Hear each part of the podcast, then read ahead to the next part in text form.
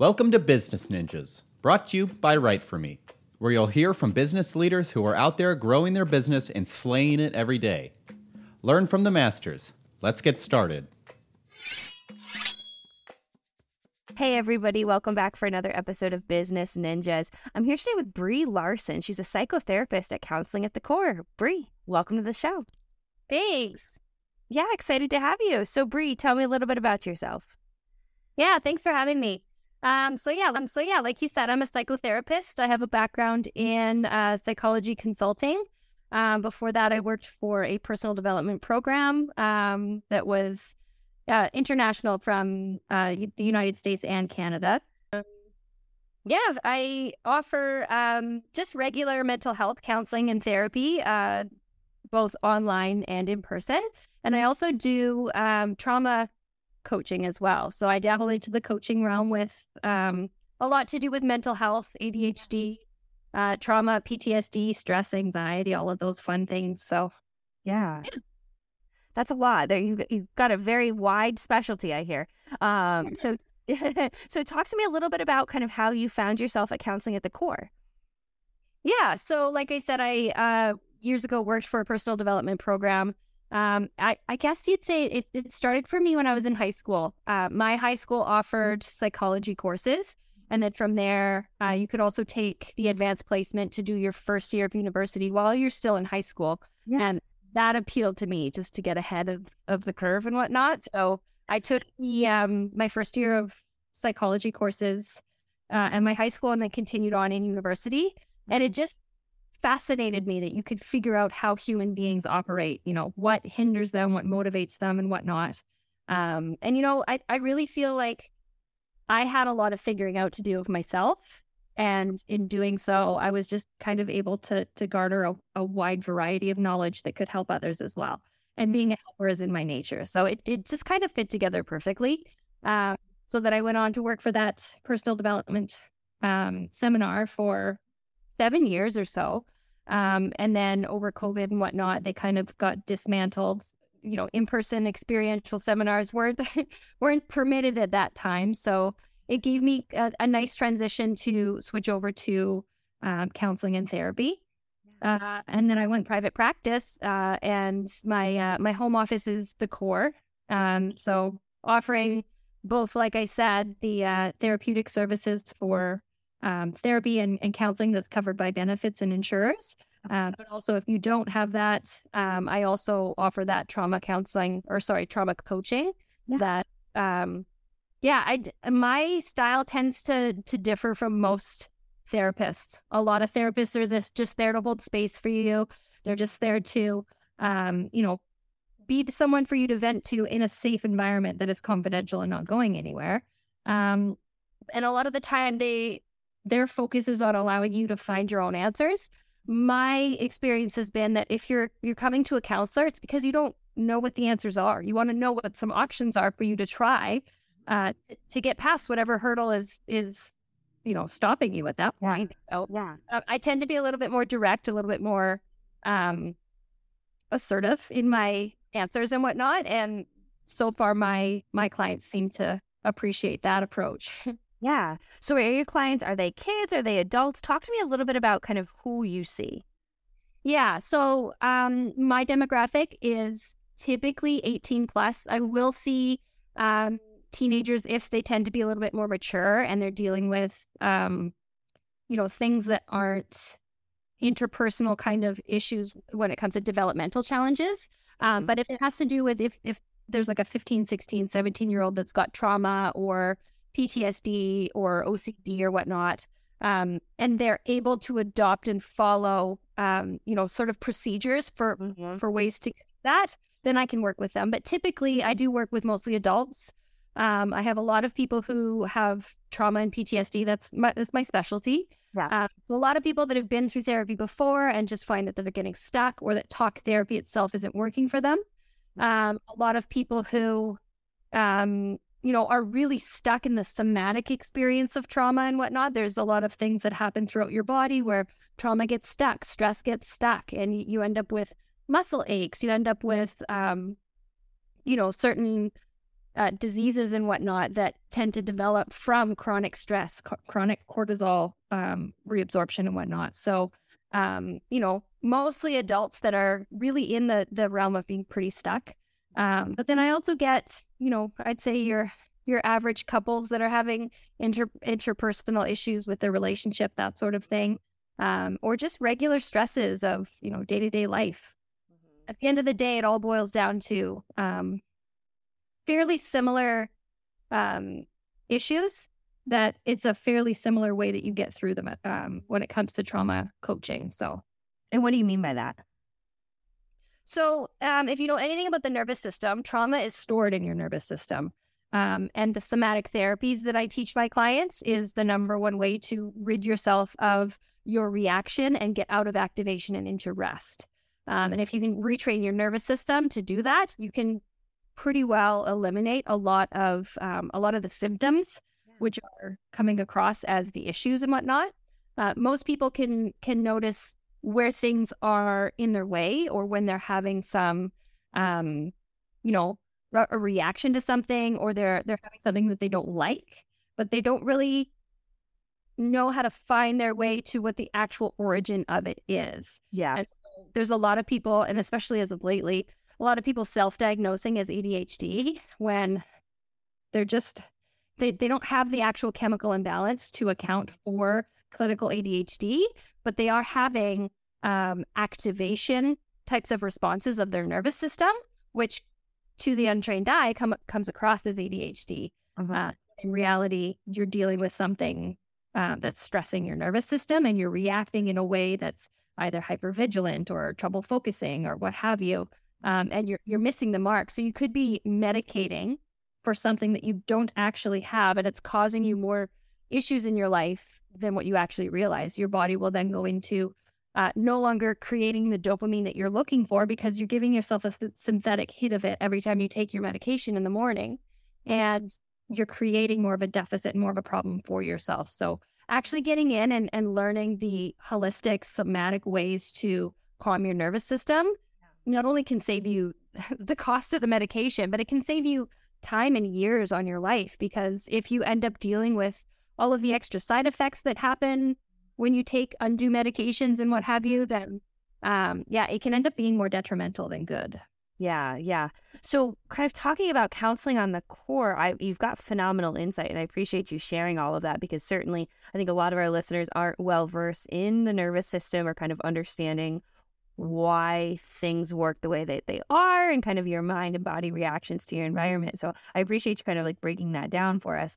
But how have you, besides from being, you know, great, how have you been able to grow counseling at the core?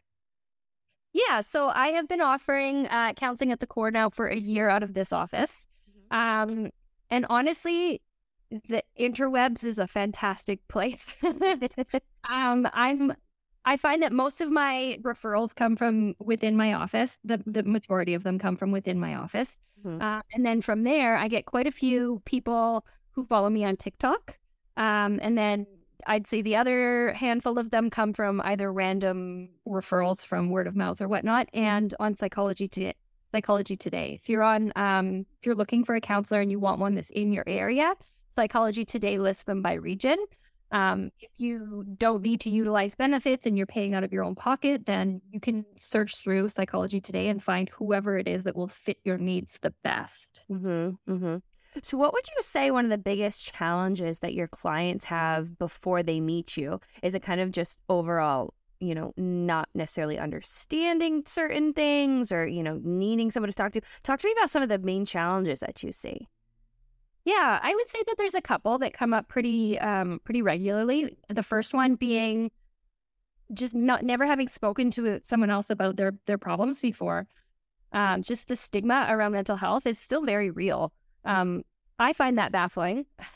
Being who I am, I I absolutely love honest, vulnerable, um, in depth conversation. So for me, I don't find that personally but definitely a lot of my clients, um, upon their first visit, they've either spoken to one counselor one time before and didn't really do anything with it, or they felt uncomfortable for whatever reason, um, or you know there were coworkers making fun of them, especially if you're male. It, it seems like the stigma is still very much real for them.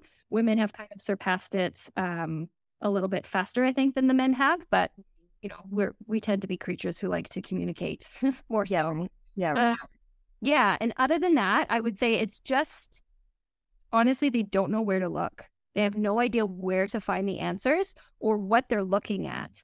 So, um, yeah, my biggest piece of advice for anyone who's looking for an affordable way to just kind of start to figure themselves out is read. Read as much as you can. Read books, read self help books, listen to podcasts, just consume the knowledge any way that you can. Audiobooks, same thing. You know, any way that you can get more information in is always going to better your situation. The more you know, the better you can grow. Um, and the next part is develop impeccable self awareness. If you can figure out how your body is trying to talk to you and actually tune into it, you know where to you know where to focus your energy on. Uh, you know, making tweaks and figuring out why you operate the way you do. So, kind of talking about stigmas, what would you say the biggest misconception that people have, either about counseling at the core or mental health in general? Um, what would you What would you say that would be, or seeking help rather, even too? Um, that there's something wrong with you. By far, that is probably the the worst stigma I've ever heard of. Is that well, you're going to talk to someone. What's wrong with you? Like nothing. I'm just a flawed human. We're supposed to be flawed. We're, we're if we're we would all be exactly the same.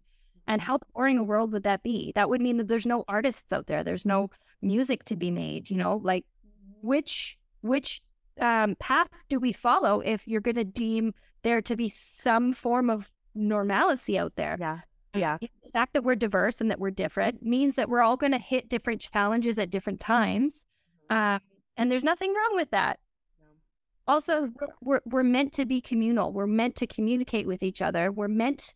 That's why that that saying exists. It takes a village to raise a child because mm-hmm. it takes more than one person to shape your perspective around how you live your life and what you're doing in this world. So, mm-hmm.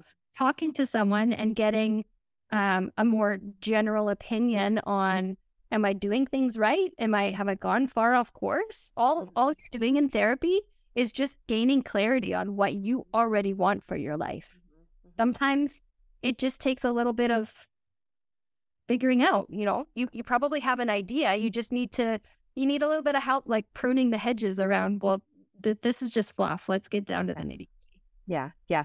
So you talked about you know being able to utilize mm-hmm. um, the psychologists near me, kind of that psychologist today, to figure out like Yeah. there's psychotherapy, th- psychotherapist around you. Why? Why would someone choose to come to you? What what differentiates you from from other psychotherapists in the area? Yeah. So, like I said, I do operate fairly different. Um, typically, when you go and see a counselor or a therapist, like I said, they would uh, they would hold space for you, which means that they're there to give you their undivided attention and their unconditional positive regard, which mm-hmm. means regardless of what you say you've done, I can I can see a, a reason or a way that it got you got to that point and you justified it for yourself and I'm not going to judge you for that. You know, everyone has done things that they regret or that they wish they hadn't done or that they're not proud of. We've all got things in our past that we wish we could take back. Some of them are big, some of them are small. It doesn't really matter. We're not comparing you to anyone. Um, we're just here to help you again to figure out well, how did it get there? Uh, Do we want to prevent that in the future or do we want to just tweak it a little bit so that it can work for you and your benefit? Um, so, yeah, like I said, most therapists are just going to hold the space for you to vent to them and help you to figure it out a little bit. I have more of a coaching perspective where I tend to be a little bit more direct. Um, I still have uh, compassion and empathy for people, um, and you're going to feel that from me. Yeah. But I'm also I'm also going to call you on the areas where I see that you've widely stepped out of line. Um, if you are the type that you deal well with the A type assertive personalities, uh, that is I.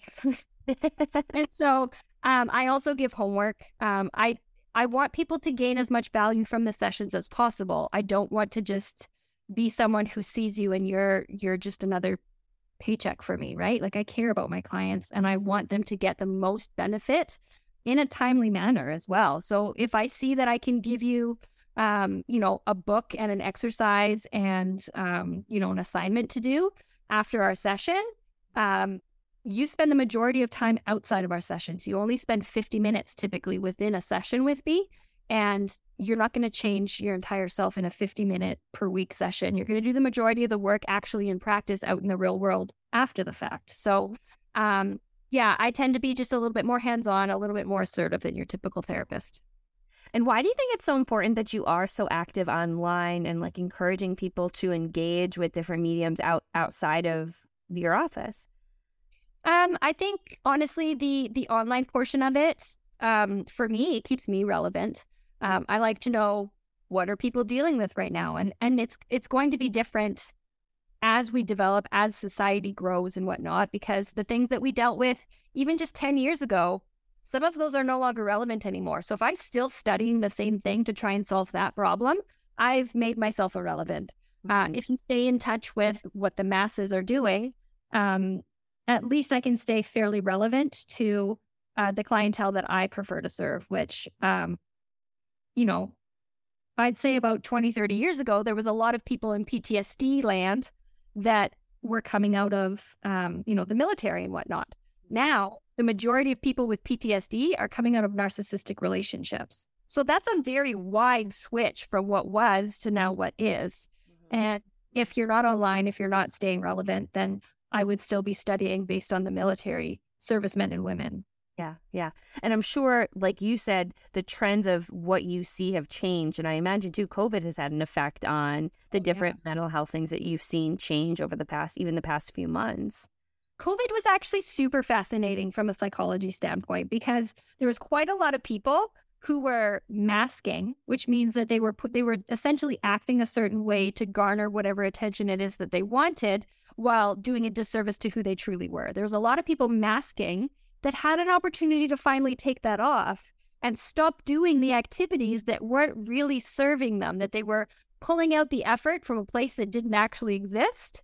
And they got, they finally got a break. The introverts finally had permission to introvert. Mm-hmm. And then the exact opposite, where if you found that you were fairly extroverted or you did um, thrive in social settings and whatnot, you had to figure out a way to do that from home. And so making people ultra creative in the way that they took care of themselves um, was fascinating to watch.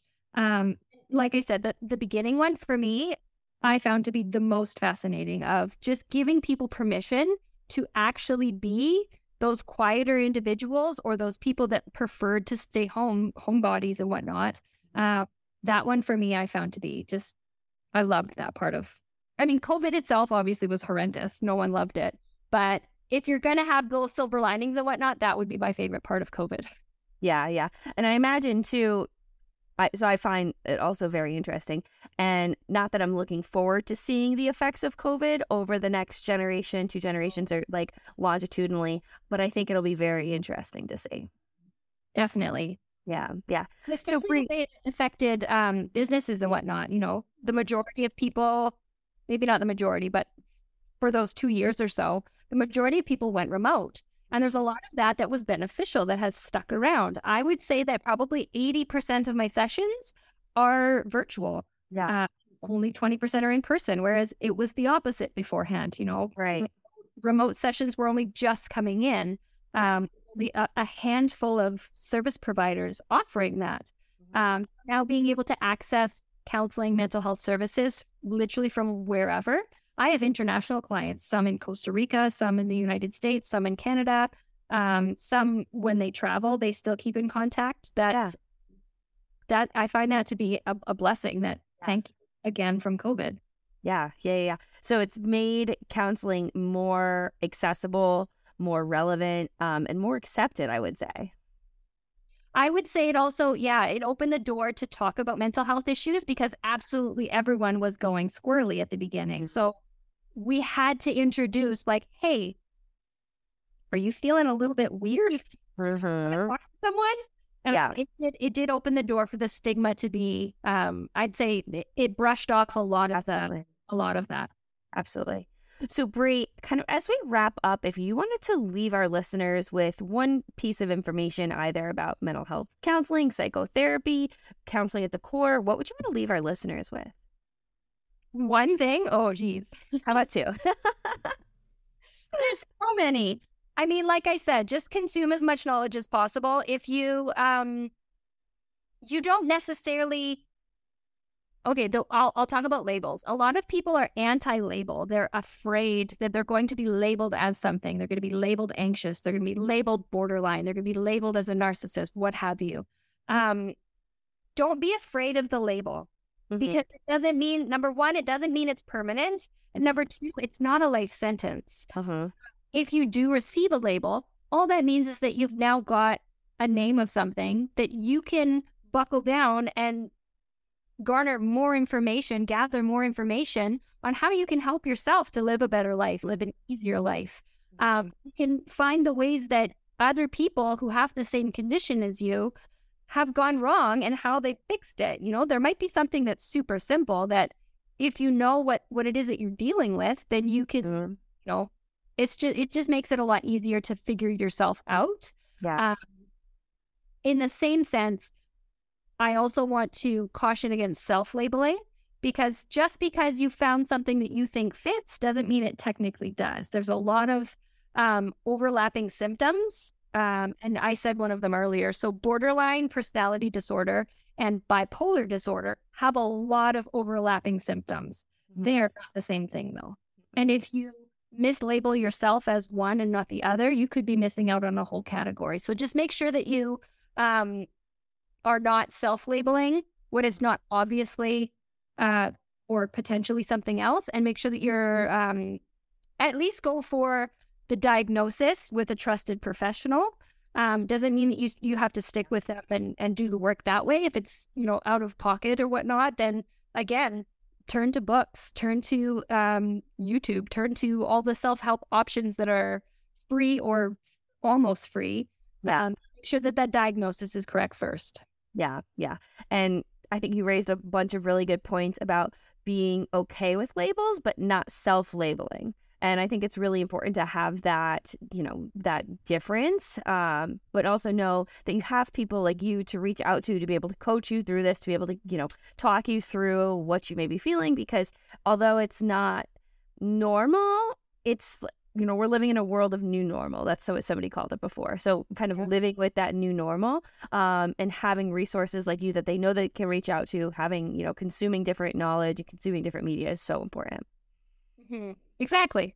Yeah, awesome. Well, Bri, I really appreciate you taking the time to be on Business Ninjas today. Um, this has been a really great conversation about psychotherapy and counseling at the core. Uh, so I appreciate you again. Thank you so much. Yeah. Hey, are you a business ninja? Want to be interviewed like this? Give us a shout. Go to www.writeforme.io, W R I T E F O R M E.io, and schedule a time to meet with us, and we'll make it happen. Keep slaying it, y'all.